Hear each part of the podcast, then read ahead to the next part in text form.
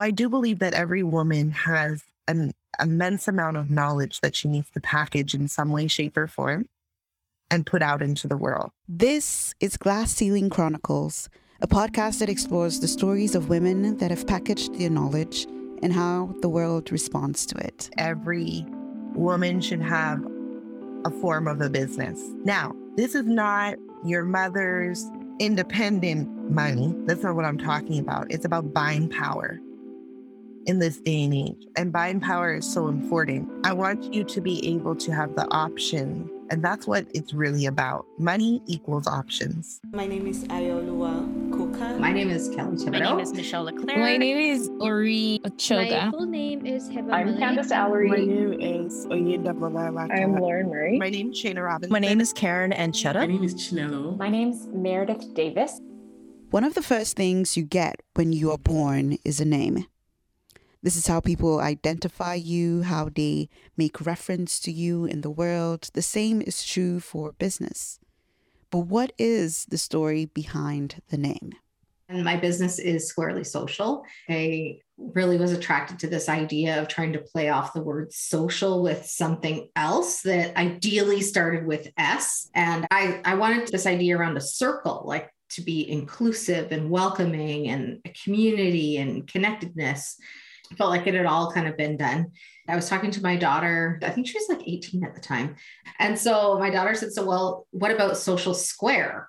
Like, you know, people come to a square, like a, a market. And I was like, Well, that's interesting. And so I just flipped it and then it became squarely social. My business is Noir Professionals, and I took the Instagram stories and I was like, what is a good name? And I gave criteria to what I was looking for. And I was asking people from name ideas, and different people gave different suggestions. I basically took two words from pe- what people suggested, and I was like, oh, this, this seems like a good wordplay. My brand is called Choga. Choga means tradition in a sense that from back home, how we dress, um, very elaborate. So I just thought it'd be fitting to name it Choga. So when you say like back home, oh, Nigeria.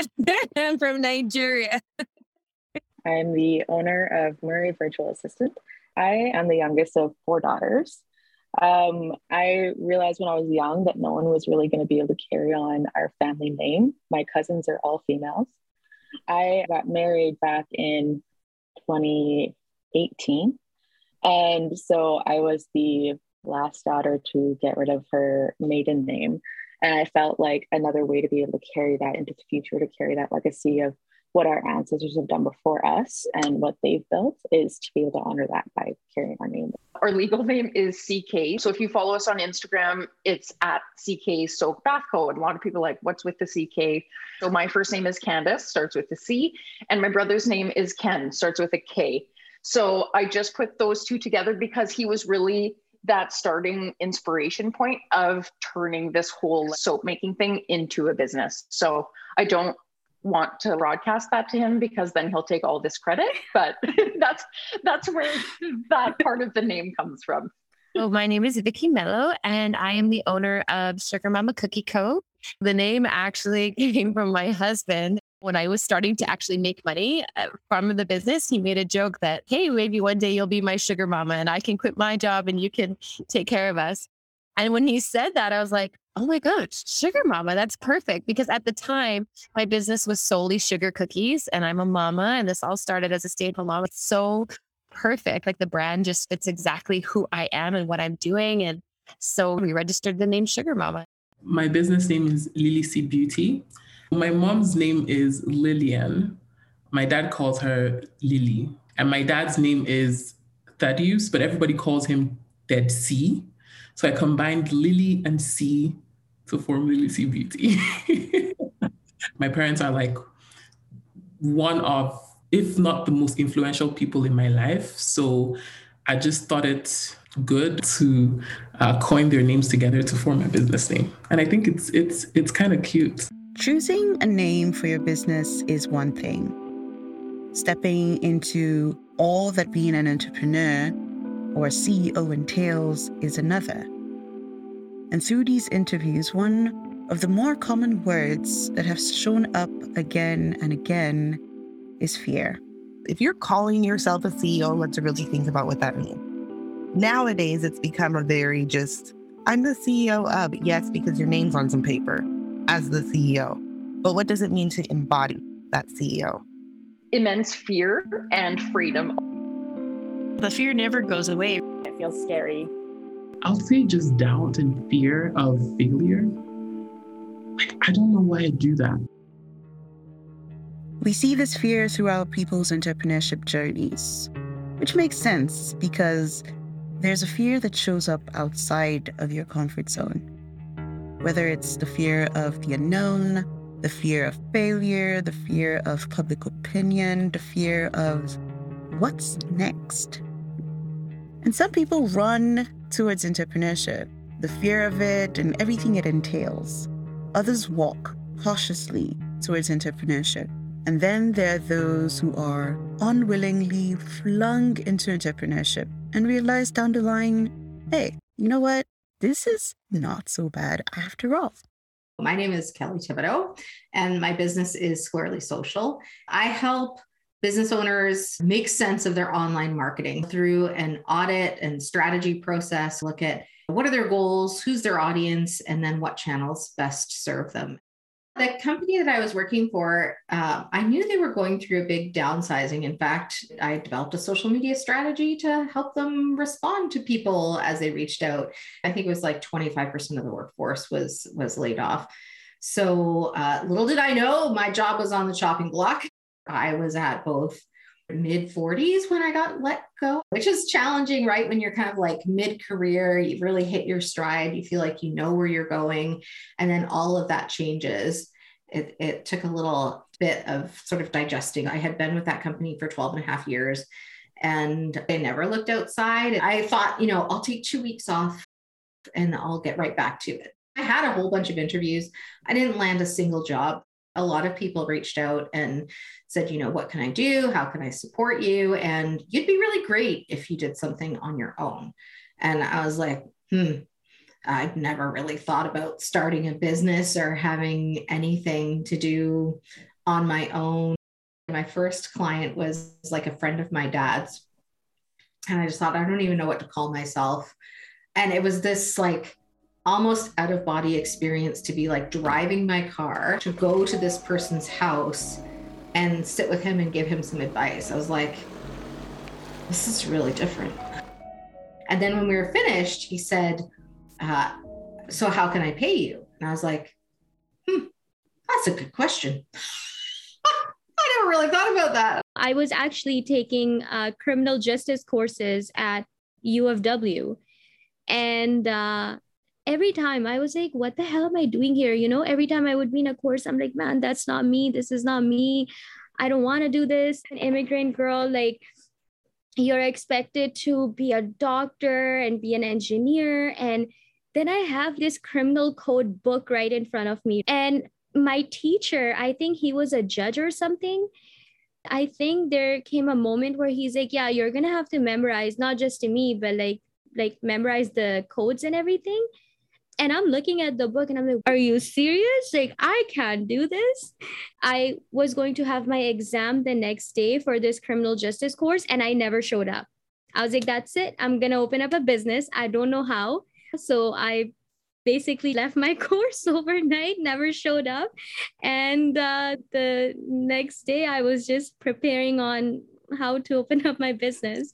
My full name is Heba Malik. I am 28 years old. I own a full running aesthetic salon. So before it was called 7K Beauty Bar, but then Rosalie and I merged our businesses together. So my business is called 7K, hers is called Extended Beauty. So now we're called 7K Extended Hair and Aesthetics. I remember when Rosalie and I were reading the contract, it was like I don't even know how many pages. And some wording, reading big contracts was definitely going over my head. I'm like, ooh, like this is very official. Sometimes you identify a need, a genuine space in the market that needs to be filled.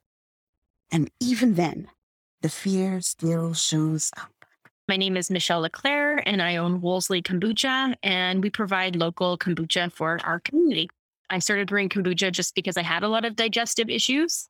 At a very young age, I was very sick and I was on a lot of antibiotics. I wasn't able to digest pretty much anything. I went to see a Chinese medicine doctor, and she's like, It's all your gut. We need to build your gut microbiome back up. So from then, I started looking into fermented foods like sauerkraut, kimchi, fermented vegetables, water kefir, milk kefir. And yeah, I just, I love kombucha. I love the taste. I heard of kombucha a couple of years ago. So for people who might be like me, what is kombucha? Um, kombucha is a fermented tea. So it's made by fermenting uh, tea with sugar with a kombucha culture. The culture is called a SCOBY. So it's a symbiotic culture of bacteria and yeast. So similar to yogurt has a has a culture, kombucha has its own living culture, so it's good for gut health. So I started buying so much that I thought I'm going to try to make it, but at that point there was nobody really making it locally. So my friend's mom made kombucha, so I ended up getting a SCOBY from his mom, and then I ended up dating him, and then now I've married him, and we have a baby together. she taught me to brew kombucha back in 2000. I guess it would have been 2015 is when I started brewing. And then the business formed about a year later. Mm. And it just started in my kitchen. And from there, we moved to a shared kitchen in the exchange. And then we moved to Wall Street, where we are right now. I remember my dad saying to, to my husband, he's like, So this kombucha thing, it's not just like a hobby, is it? And Rob's like, No, it's a business. I won uh, finalist awards for 20, which year is this? 2019 2020 and 2021. So I was a finalist for the three years.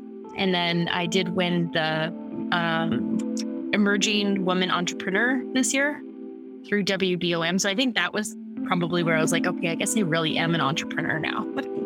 Because I never went to business school. You know, you kind of just learn it as you go.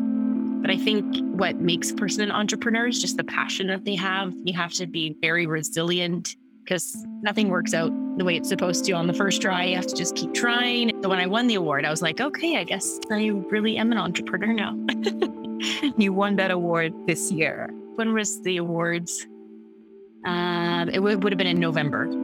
So last year. So it took you six years to finally call yourself an entrepreneur? Yeah in my early 20s, I had developed a really dry skin condition called eczema, and it's very painful. I was prescribed all of these medicated ointments from the doctors and stuff like that, and it would just make the condition worse. So I started just researching alternatives, natural alternatives to what could maybe help the dry skin condition. And I started just like tinkering around in the kitchen um, and making things out of like natural oils and butters. So things I would find in the pantry. And I came up with a few formulas that worked for me. And I just kept those recipes to myself and made my own uh, soap and body care type stuff that I would use at home. I'm Candace Allery, founder and CEO of Soak Bath Co. One day I was at my mom and dad's house and I was teaching my brother how to make soap uh, in the way that we currently now make it. And we just kind of like got lost in the soap making process. We made a ton. Like there was just so many soap bars in the house. I'm like, yeah, there's no way that we can get through all of this. so we had this overstock basically. And what ended up happening is at the time I was still in my corporate position and one of my employees had a spouse that was running a local craft market. And I was like, hey, can I get a table kind of thing? So we got into that market and had our first market and it went really well. I was like, wow, people really like buying soap. Like, what's going on here?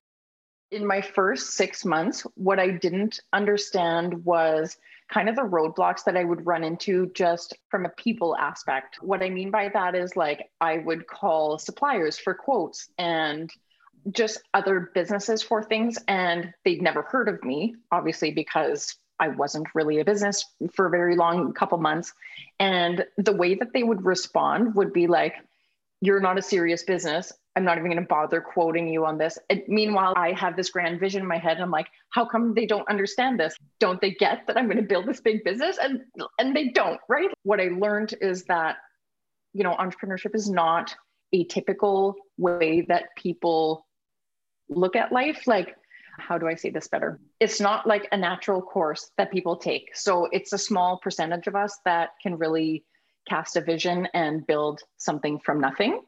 So believing that you can create this end result when you're at the beginning is like as an entrepreneur as a visionary for me it was like well this is obvious. I'm going to do this. But to translate that to other people that haven't seen it done is like they don't understand. So some of the things that they say back when you're trying to get that traction stuff like that are just more seeds of doubt when you're ready or like questioning everything that you do but you still know that you're going to do it, but not quite sure how, you know? So it just like feeds into that doubt. But moving from corporate to this was one of the hardest decisions of my entire life because in my corporate job, I was making six figures. My car was paid for, my cell phone was paid for. Like there was no reason for me to leave because I had achieved what our society would call like this is the dream life. You have the nice big house, like you have the you know, corporate job that pays well, that kind of thing. The comfort of that was very hard to leave. And that has been a muscle that has served me so well in growing the business because it was like that was simply the first fear to confront and run through. And then it was like challenge after challenge after scary thing after scary thing. So, what do you do with the fear? How do you get past it and make the leap? the difference in running a business is you're putting your time, you're putting your dollars into getting to the next step. I remember placing a supplies order for a thousand dollars for the first time, and I was like, "Oh my goodness, this is so scary." I wanted to throw up. Now it's like every order is ten thousand dollars. So you just like start to flex the muscle and build the muscle to go through these fearful, challenging steps, you start to just build a tolerance for the fear. I'm not not scared of things, but I just keep running through them because I'll figure it out. Even if I make the wrong choice, which I have, you figure out a way after you realize that you made the wrong choice to, you know, like what's the next best step to correct this or, or move forward. But I mm. remember when I made the decision of like, I'm giving my resignation on X date, the feeling of freedom in that moment was unbelievable. Like, immense fear and freedom all at the same time.